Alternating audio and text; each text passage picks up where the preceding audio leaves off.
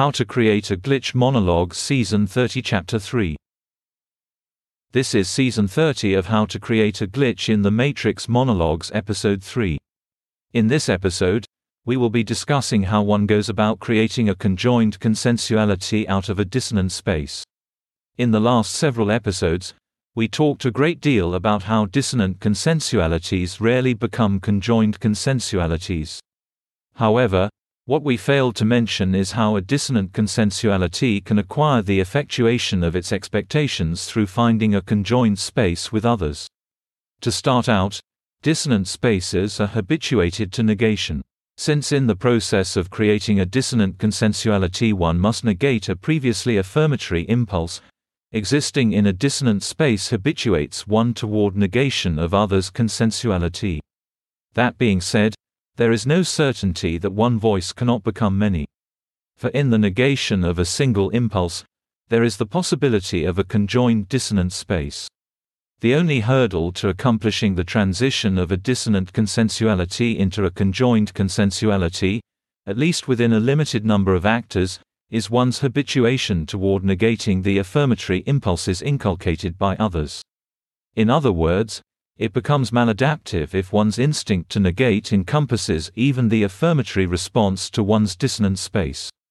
Thus, it is important to recognize that one's pattern of behavior, one's dissonant continuity, has the potential to produce an affirmatory response in some other, which might enable that dissonant space to become a conjoined space, at least between some small number.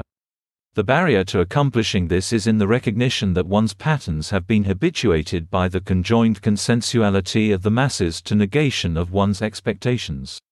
And vice versa. Thus, one must at least maintain the apprehension that it is possible for one's dissonant expectations to become concordant with the expectations of some other leading to the creation of a dissonant conjoined consensuality.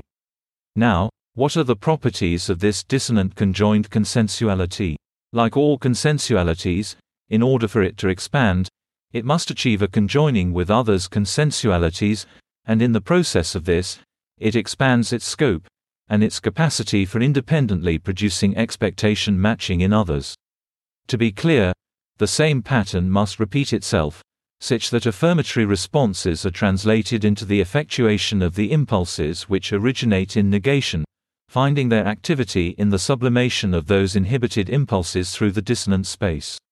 It occurs to this author that the ability of a dissonant consensuality to become a conjoined consensuality is central to the paradigmatic shifting described in much earlier podcasts in relation to the dialectical process. As well, the chain reaction described as the linking of orthogonal thought in response to the radiation of tension from the generation of exegesis might reflect such unfurling of a dissonant space through conjoined consensualities of its participants.